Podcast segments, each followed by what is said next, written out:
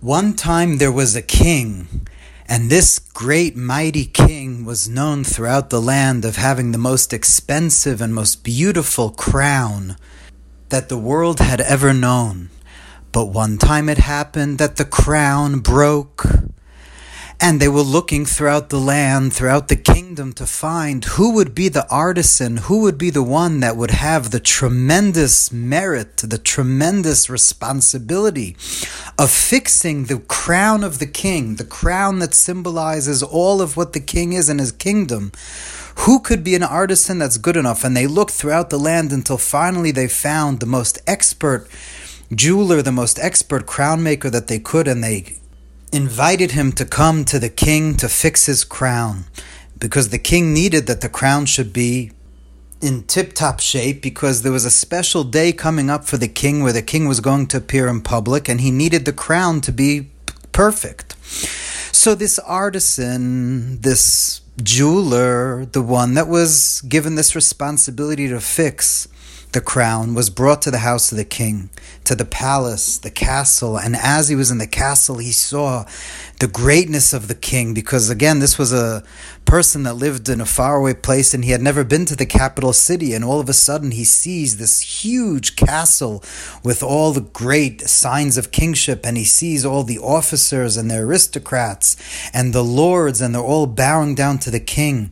And this man this artist started trembling about the responsibility that for what he was invited to the king's house to fix the crown and he started being really scared and he started thinking within his own mind how did i accept such responsibility? What if i don't do it perfectly the whole glory of the king is dependent on this. This is something that the whole king is dependent on.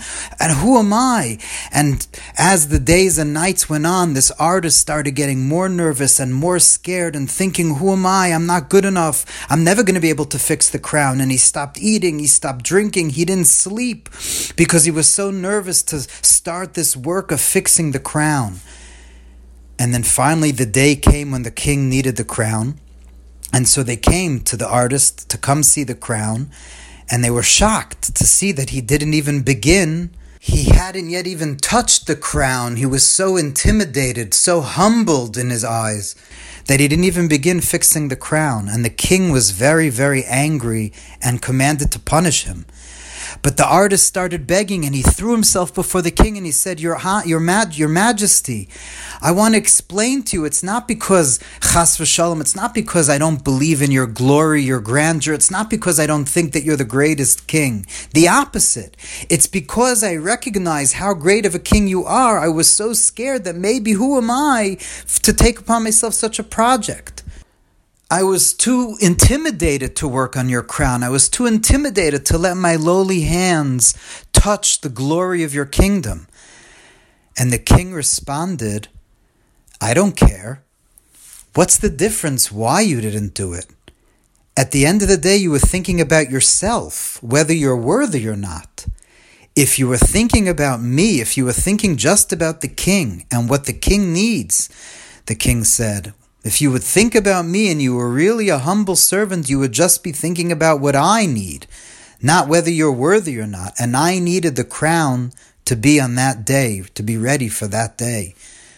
I didn't need your humility. I didn't need your intimidation. I just needed the crown. I just needed my kingdom to be completely fulfilled. And you're the person that I selected to do it, to fix it for me.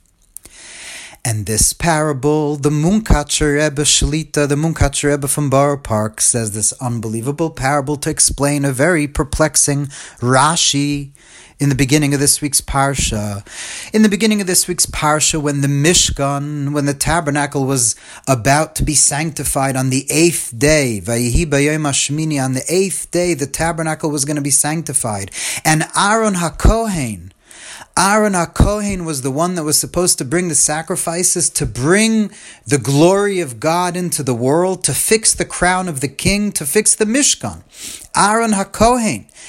And yet the Torah says that Moshe, Vayomer Moshe Aaron Kravel Mizbeach. Moshe had to tell his brother Aaron, go ahead. He had to encourage him, go, go to the altar, bring the sacrifices.